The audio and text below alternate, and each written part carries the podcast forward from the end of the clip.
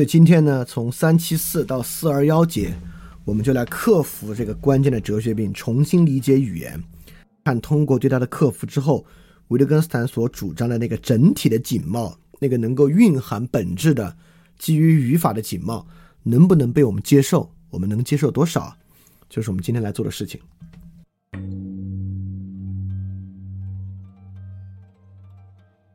那么今天三七四到四二幺呢，我们也分成四个部分。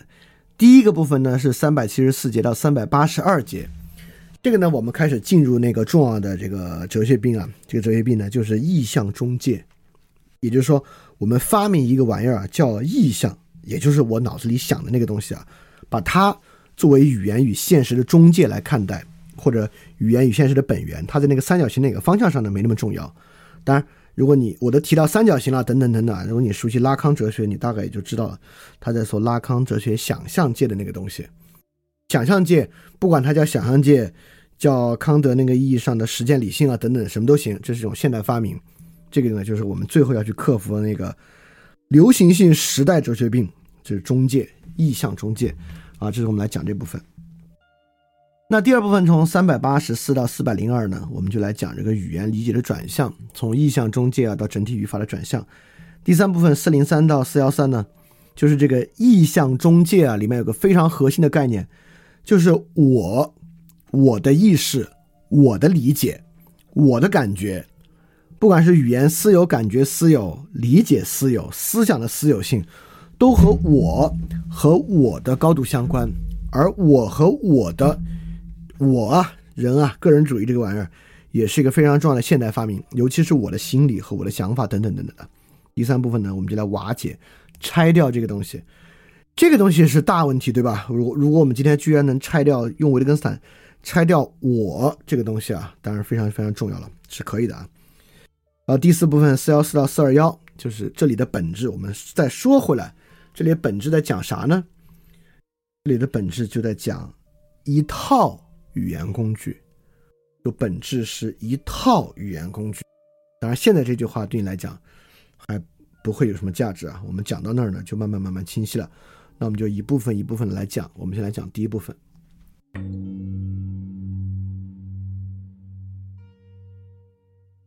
第一部分呢是三七四到三八二，来放弃这个意象中介。这部分很重要啊，也就是说。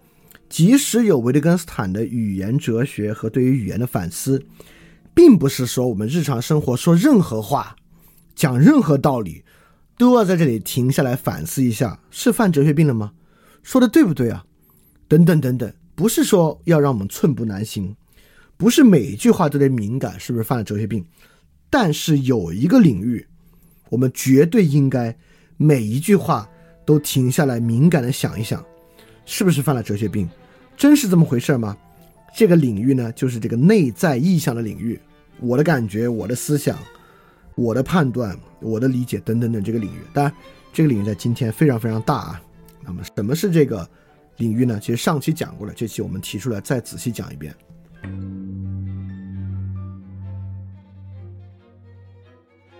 在三期四节呢，我们就维特根斯坦和我们就一起探索啊。就我的想法，这个模式是怎么被发明出来的？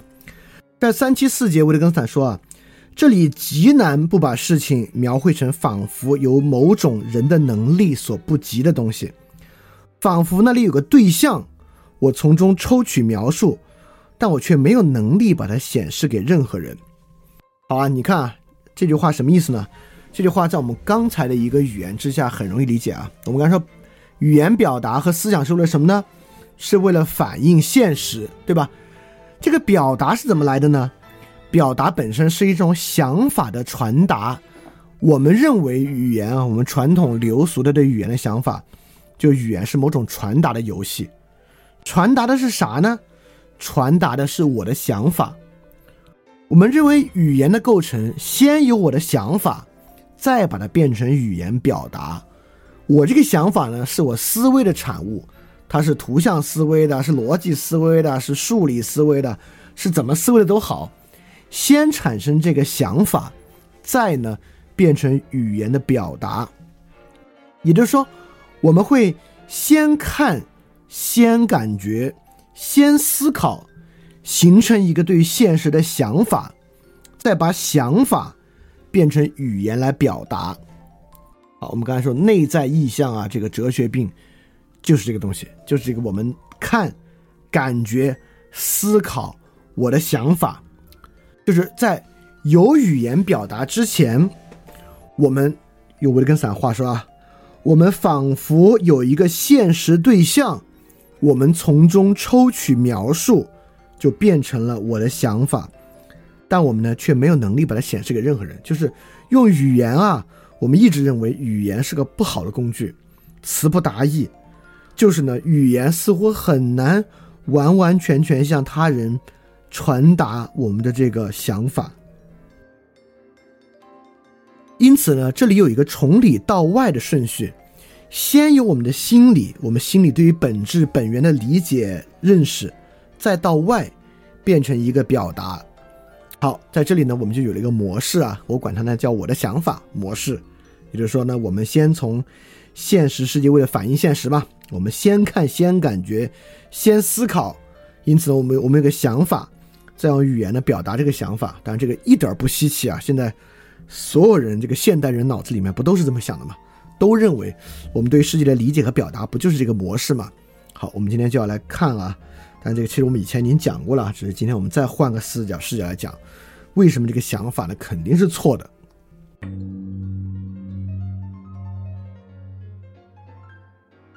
所以三七五节，我们就在想啊，维根斯坦就向我们发问：真的是这个先内后外吗？先有一个想法，再有个表达。在这里呢，维根斯坦问了一个非常简单的问题：就我们怎么教会一个人默读的？按照这个我的想法模式啊，我们先看，对我们需要读的文本形成一个内在的意向，然后这里有个思想了。然后呢，再变成表达，对吧？那这个表达呢，就有读出声来的外在的读，也有啊这个内在的读，默读，对吧？也就是说，如果真的都是先内在外，先有想法，再有表达，那么我们怎么教一个人默读呢？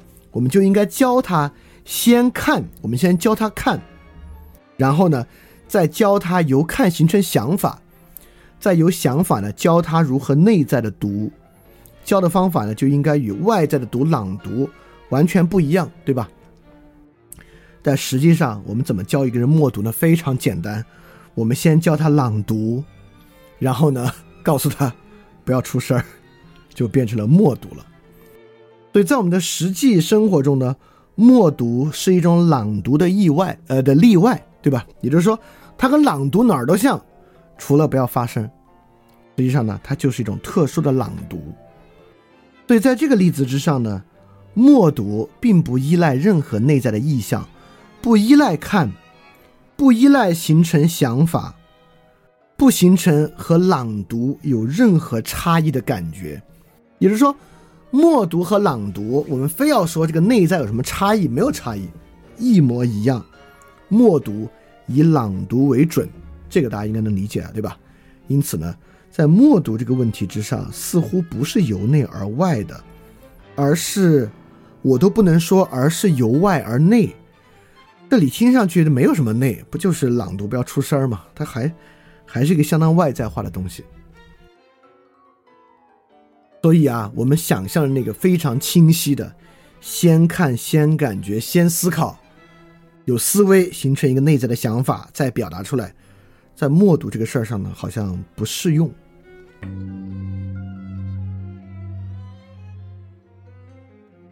所以在三七六三七七，在这个分辨基础之上，维特根斯坦再带我们看啊，我们是怎么把这个中介物、内在意象发明出来的。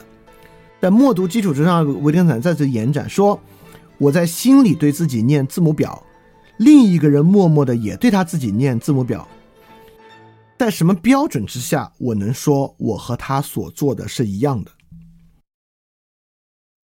因为都是默读嘛，都不出声嘛，一样呢，自然就是内在表象一样了。因为没有外在表现，对吧？就两个人默读，怎么能讲一样呢？那当然就是内在表现一样了。那我们怎么去指人内在表现一样呢？这个时候，首先啊，在想到我们有某种内在表现啊，我就看就这里说，说到了，那他们可能在喉头上啊，他们所做的动作是一样的，虽然我们看不到，但应该有某种一致的动作吧？这种内在的表征是一致的。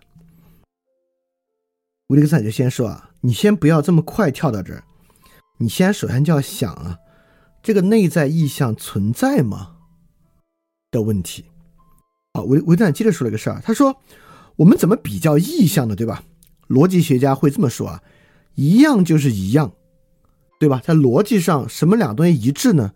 这个一致啊是没有标准的，一致就是逻辑的一种一致状态。人怎么相信两个东西一致是个心理学问题。好，我们就要说啊，这个心理学对于中介物的发明了。在索绪尔对于语言的理解中啊，有这个能指，就是各种各样的符号，一个词汇，一句话，尤其是一个词汇啊，语言符号能指；所指就是一句话所表达的意义。这个能指和所指不是一一对应的，就一个所指可以有很多很多的能指，是可以替换的。但是。毕竟我们日常生活说话啊，我们是在用能指去表达所指，而且看上去呢，大家也还都能够说到一块儿去。我们怎么能说到一块儿去的呢？在索绪尔那里就有另外一个词汇叫做意指过程，就是能指、所指和意指。这个意指呢，就是说啊，这个意义是怎么从符号被赋予到一个意义之上的，就有一个意指过程。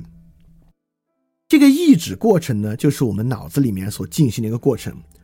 我们脑子里面是如何把语言符号拼接成或理解成一个意义的？这个呢，就是一个意指的过程。在索绪尔那儿啊，还没给这个意指过程给予很多描述，但罗兰巴特这也是个符号学家、语言学家啊，就基本上在这个意义之上来说啊，人脑中啊，不是他不用“人脑”这个词啊。人的思维中有各种各样不同的意指的方式，这里呢就在发明这样的一种中介了。我们啊，就是靠心里面不同的意指方式，把语言变成意义的。这个呢，是我们心里的一个内在过程。拉康那就跑得更远了。拉康认为呢，这个世界分成三个界：实在界、象征界和想象界。实在界呢，就是指这个物质世界，物质实在；象征界呢，就是指各种符号；想象界呢，就是这里所发明的这个中介物，就是人啊，从小在你学习语言之前，你就会产生各种各样的内在想象。因此，什么东西让象征界与实在界发生关系呢？就是得让这个想象界与实在界、象征界同构的部分，结构相同的部分。就能够生成语言，这个语言呢，如果还能跟实在界一致呢，就是一种真实的描述。所以在这种地方啊，都把这个加工过程想象为了人的内在，就是一套心理学的过程。它比指物关系呢复杂一点点。这个指物关系比较简单啊。苹果这个词为什么是真的呢？苹果这个概念的真实性是啥呢？因为我们每次说苹果都指的那个苹果啊。就是那个苹果，但这个太简单了，对吧？我们现在有苹果电脑等等等等，苹果这个概念早就变得没有这个指物那么清晰了。这个指物的批判，我们第一期就做了啊，但现在我们一会儿还会再说一下。就指物这个模式实在太简单了，我们今天没有人会相信简单的指物关系了。但我们还是忍不住要指个啥，还是忍不住要指个什么东西，那就得指到人的内在了，就得指到呢有一种内在意象。那我们这个句话的意思呢，就来源于这样的内在意象，所以这个内在意象呢，当然是个发明的东西啊。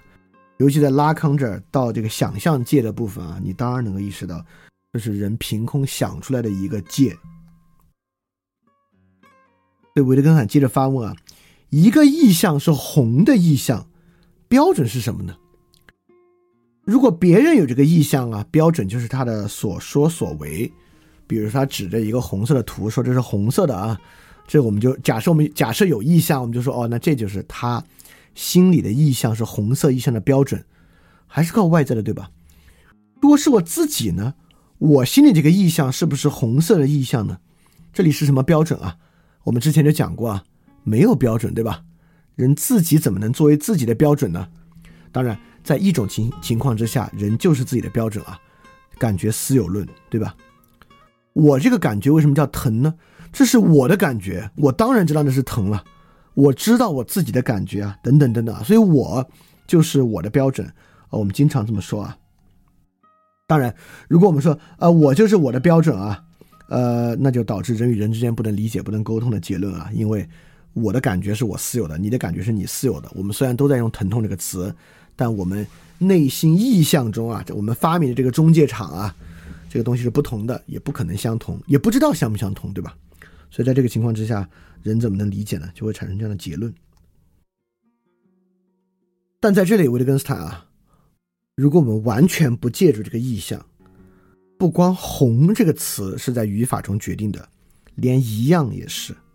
也就是说，“一样”也不是一个逻辑词汇，而是在言行上的一个工具。我们是在言行上在谈什么东西是一样的。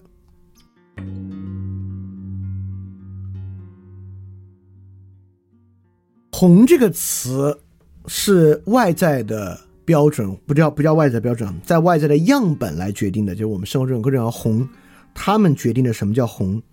这个想法还好理解，一样是个语言工具，这是啥意思？对吧？刚才我们提到这一点啊，一样，因为一样这个东西啊，它是个逻辑词汇，或者说呢，它是一个抽象词汇，它并不描述一个实际存在。一样不是一块石头。它甚至没有一个样本，什么叫一样呢？对吧？我们如何理解一样是一个工具，而不是一个逻辑词汇？这个东西呢，对理解维特根斯坦这种世界很重要啊。维特根斯坦说啊，既然我们假设啊人有内在意象，那我们怎么判断两个意象是一样的呢？我们怎么认识他们是一样的呢？好，我们过去的想法啊，先呢有两个对象，对吧？比如说我心里。在看一个红色的鸟和一个红色的花，我们说啊，对这两个对象，在我心里这个红色的意象是一样的，他们都用到了红色的意象，那我怎么去判断一样呢？首先有两个对象，一个鸟一个花，再呢有对这两个对象的认识，红色的鸟，红色的花，再呢有对这个认识的判断，它们都是红，都是红色，因此呢管这个叫一样。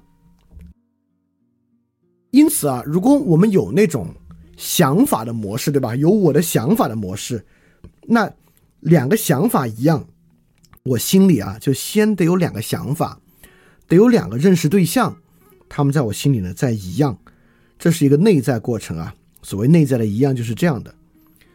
好，我们现在设想一个例子啊，在麦当劳点餐，假设我跟我朋友去，我还在想呢，我要吃啥呢？我朋友就在说我要吃这个这个这个这个这个，哎，他一点完，我脱口而出跟点餐员说，哎，和他一样。那这个时候我说了一样啊，这是个什么过程？是他在点餐的时候，我心里也逐渐产生了我要点什么的吗？当他点完之后，我惊讶的发现他点的和我心里所产生那个想法是一样的。然后我再和点餐员说和他的一样吗？如果是这样的话，他可能是一个所谓内在意向的一致吧。但实际情况不是吧？实际情况就是我听他点点点，我也没想出来，我做了个决定，决定啊跟他吃一样的，我就直接说和他一样。这个东西呢，就让点餐员给我们俩上一样东西就完了。所以在这里面。在哪里用得上内在意向的比较和对比这一点呢？也是维特根斯坦说：“唯当我能够用别的方法表达我的认识，而另一个人能够教给我这里该使用一样之词才对。”也就是说，他一定出现在，比如说在麦当劳点餐啊，你前面一个人说要这个麦辣鸡腿堡加薯条加中可，然后你就站在边上。然后服务员问你：“现在你要点什么呢？”你说：“我要麦辣鸡腿堡、薯条和中可。”然后旁边人说：“不就是一样的吗？对吧？”就是在这样的过程中，我们学会使用一样的词。这个一样的词并不代表完全一致。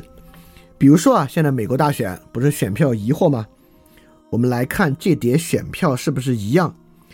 那一个选票上东西可多了，你的名字啊，你的，呃，我不知道啊，我没没没没见过那个选票，可能有他的这个社保号码，有他的总统的选择，有他这个参议院的投票，很多时候总很多国家的这个选举啊，还有捆绑公投，他公投的投票，那怎么叫一样呢？对吧？一定不是什么内在意向，而是有人给了个标准。比如说，他说这一叠票就只对那个总统选的那项是不是乔拜登，如果都是，这就叫一样。因此，这个地方一样跟什么内在意向没有关系，它就是个工具。这个工具的标准是啥呢？在麦当劳那儿一样，和乔拜登这一样，它不是一个标准。在麦当劳那儿，比如说啊，呃，前面那人说要麦辣鸡腿堡，要薯条，要中可，你说一样，他给你麦辣鸡腿堡、薯条的中可，你说不对啊，我的一样是指麦辣鸡腿堡，而不是薯条中可，别人觉得你疯了，对吧？但是在选票这个意义之上。由于我们事先有了标准，就可以用“一样”这个词，其他东西都不一样，就只有总统候选人选谁，乔拜登这个“一样”就叫“一样”。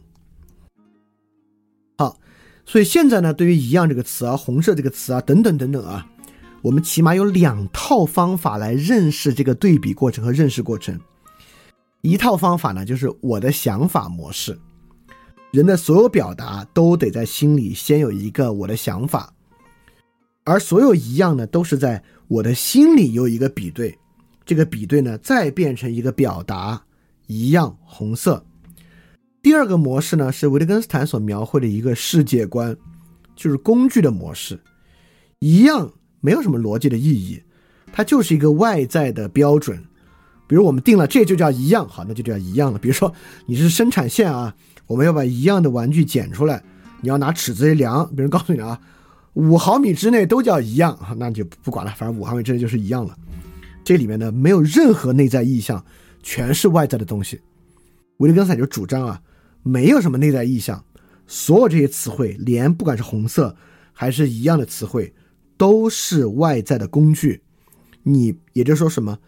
我们在产生意义、理解语词、理解句子的时候，不要扯索绪尔、罗兰巴特。拉康那套，不必发明任何中介，不必发明任何我的意向、我的想法、我的感觉、我的思想，就在外在框架，用一套工具的方法看待，就能解释所有意义的来源。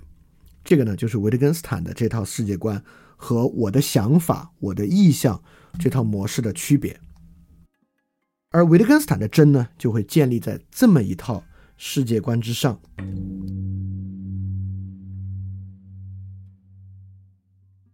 所以呢，在三七九到三八二节啊，维特根斯坦就一再向我们表明：先有意向，再有表达，不对。他先问我，先认出它是那个东西，然后才记起来我把它叫什么。想一想，在哪些情况下这样说是对的？这种情况很多，对吧？比如我们见到一个人，哎，他叫什么名字来着啊？他的名字叫，或者说我们上次讲过找词儿，我们说，哎，这个东西叫什么来着？啊，我这里要用这个词儿，呃，找到那个词儿。这里呢，上期就讲啊，似乎都在说我们脑子里的想法已经形成了，但这个想法和这个词儿没有勾连到一起。然后呢，我们在这里把想法变成这个词儿，它仿佛是先有意向，再有表达。好在上一期啊，维特根斯坦在这个找词儿上给了很多例子，翻译啊，描述表情啊，描述一幅画。啊。在这里很明显，现在的不是脑子里的意象，而是那个画、那个表情、那句德文描述，你没找到那个英文词汇而已。你不必去认为有一个意象。同样，认人也一样。有人说：“哎，这个人，哎，他叫什么名字来着？”你不能说这个时候啊，这个人在我脑子里的意象已经形成了。而我还没有找到匹配的名字，这都是多余的。就这个人和他的名字，人和他的名字是一个世界的外在体系，对吧？它是靠我们身份证啊、名片啊和自我介绍啊等等一系列东西挂记在一起的，它不必是一个内在意象。我们不必把人转换为内在意象，在我们脑子里，它的内在意象和一个内在的词汇连接，你都不用去想象有这么个东西。就是去假定有这么一套玩意儿是多余的，就是外部世界有人，人有名字就行了。你在这个地方没有任何必要假设有一个，我先认出了这个人，代表在我脑子里形成了内在意象，他这个内在意象过去在我脑子里和一个词汇表达，就是假设这套东西没有意义，或者说没有用，没有必要多于假设这么一套。但是我们忍不住那么想，对吧？维特根斯坦说：“我怎么认出这个是红的呢？我先看见它是这个，而我知道这个叫做红。”维特根斯坦就说：“这个，你在这里非要提一个这个是啥？”他就说：“你一再把舵打向一种内在的指物定义。就像我们刚才说，哎，我我认出这个人了，哎，他就是这个，啊，这个叫啥来着？”维特根斯坦就说。你认出这个人了就行了，你非要把这个人再转化为这个的意义是啥呢？这还是一种强烈的指物冲动，也就是说，我们不满足于指物在外在，我们还得往里指。外在指物，就是苹果是啥呢？苹果就指苹果，指世界上实际存在的苹果。当然，指物的解释力是很有限的。我们第一期就讲过这个问题了，就因为语言本身有分析性，我们呢就不满足于指物。因此呢，我们就特别想看人啊，就忍不住，这哲学病啊，现象就是我们所可见的现象的内在原因是什么？现象背后呢的本质是什么？因此，正是我们有探索内在本质、内在原因的冲动，而我们又实际上没有想通任何问题，我们就非常机械的。把外在指物转化为内在指物，我们就把外在的人、外在的颜色，忍不住用这个这种粗暴的方式，把它变成一种内在意象。而维特根斯坦就论证啊，我无法把任何规则应用到从所见之物到词语的私有过渡，也就是说，有一个人，有一个名字，比如说。大家看到我的这个照片，听到我的声音啊，说这是李厚成。然后，如果我们有个我们有个内在的意向啊，我们就要说，虽然我们得出的答案是一样的，这个人是李厚成，但是啊，这个内在过程不一样。我看到他讲李厚成，我们心里所发生的想法，那个内在过程是完全不同的。维根斯坦就在问，怎么哪儿不同啊？对吧？整个这个呢，在我们分辨这个疼痛私有那部分已经分辨过了啊。我们就不做重复的论证，在那地方，维特根斯坦有很多例子来证明，你根本谈不上一样不一样这回事儿。所以说，所见之物到词语的私有过渡，就是我们所发明的这个内在意象，从印象到词汇的这个中介物，索绪尔意义之上的这个意指过程，拉康意义之上这个想象界与他们的同构，等等等等啊，这个东西是不必要的。对维特根斯坦在下面说了一句很有意思的话，这个意思在维特根斯坦的世界观之下非常正确，大家尝试理解。我怎么认出这种颜色是红的呢？一种回答是，当我学会了汉语的时候，对吧？也就是说，我们学英语很早就在学颜色词汇，这个叫 yellow，这个叫 green，这个叫 red，等等等等啊。等你学会这个词啊，你就知道这个颜色叫红了。这个是什么比喻？什么模式呢？这个模式很简单，我在第一期就讲过啊，这就是样品和标签的模式。我们想象，语言就是给样品贴标签。当我们学会汉语，外国人学会汉语红，就是学会了这套标签体系哦。这玩意儿给他们给他贴的标签叫红啊，行了，从此他就学会使用这个标签。那未来在说话呢？就像在一个桌上啊贴着好的标签的工具，要拿起这个工具，拿起那个工具一样，我们用样品和标签的东西来想象语言的使用，这就是一套工具的模式。在样品和标签这之中，根本不用假设，也不用提任何内在过程。但我们还是忍不住，对吧？我在脑子里怎么把这个工具和标签联系在一起的呢？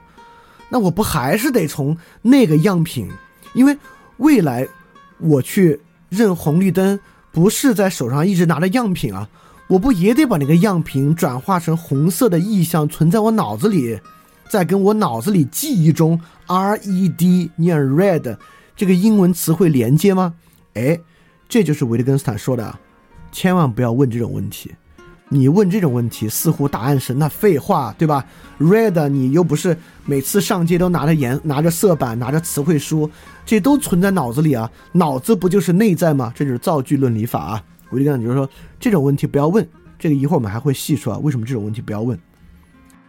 维特根斯坦对这个有更好的的反驳，对吧？你说好，你这个红色啊，你未来不带色板，你把它变成红色印象存在脑子里。维特根斯坦问。有谁向你展示过红色的意象，并告诉你你这个意象存的对，或者你这个意象存的不对？这个意象啥意思？我怎么我可以指着一个红色的样品说，你看这块是红。我们怎么指向一个意象？我脑子里的红色意象，你啥时候指过这个？你怎么样两次指向一样的意象？这次的意象和下次的意象还是一个意象吗？等等等等，所以我的意象到底是啥？因此，在这里我们一直在对比啊，有两种理解这个语言与现实的模式，一种是我的意象模式，一种呢是工具模式。因此，在颜色这个事儿上，到底工具模式是更好的解释，还是我的意向是更好的解释？好，我再举个别的例子啊。现在这个 PUA，PUA 呢，就是说啊，你看这个男生老给你提意见，但你以为他给你提意见，不是，他心里的意向是要通过这个意见来控制你。你看别人给你提意见说你不好，你听着不舒服，你以为这个是不舒服啊？他不是不舒服，这种不舒服啊，带给你的呢，是一种想要肯定他的冲动。所以他越说了你不舒服，你越想得到他的认可，你呢就是这样被他控制的。那么，在一种工具论的想法之上，我们不禁要问：这套东西是谁编出来的？就是我们的意象里面有这么复杂的这些机制和反应，这是怎么编出来的？就怎么？不同的人、不同的生活、不同的语境，向女生提意见，都是一种不是意见，而是想通过意见控制你。人听到意见，都是一种不是积极接受意见，也不是消极觉得你为什么干涉我，而是共通的产生一种想要被他人肯定的冲动，因而被这种意见绑架，被他人肯定。我们过去听到 PUA 啊，觉得好有道理，说明了我们的内心过程。我不知道听了这么久维特根斯坦，你再听这套解释，你会不会觉得觉得什么呢？不是觉得错误。在维特根斯坦的这套想法之下，世界观之下，你听到这种我的意向模式，你首先想的不是对错，而应该想的是什么呢？应该想的是多余，就是很明显。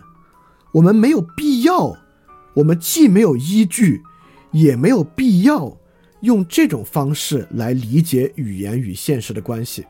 就是我的意向这个模式，发明了一整套我的意向世界，来作为词语和意义的中介物。这套方式既奇怪，没有根据，又毫无必要，因为我们明显在一个更自然的解释上。抛弃了那个更自然的工具的解释，而转向了一个超级复杂的一个内在转化、内在理解的解释。比如说，那个样品和标签的解释不好吗？就有那个解释，为什么还要红色转成红色意象和红色词汇的内在记忆？就是，就你这方面，就是用那种样品和标签，用工具化的解释，到底哪儿不对？哪儿有问题，逼着你要搞这套复杂的东西在背后，对吧？所以说，在维特根斯坦世界观之下，再回来听这套我的想法、我的意向的解释，你第一反应应该觉得没必要。也就是说，你应该把它当做一个别扭的解释，一个强说理的解释，就是他有没有理之前，你都先不必去管他有没有理，你应该第一步就认为他是强说理。为什么他是强说理呢？因为我们已经有一个更自然、更简明、更好用的解释了。所以啊，在今天之后，你再听到谁非要搞一套这个内在解释，你的第一反应就应该是这东西必要吗？就有必要非要搞一套这个东西吗？好，这个是，呃，如果你产生这样的敏感啊，开始觉得搞复杂了吧，没必要啊，我们明明有更自然的解释啊，哎，你就说明你慢慢慢慢开始接受维特根斯坦这套世界观了。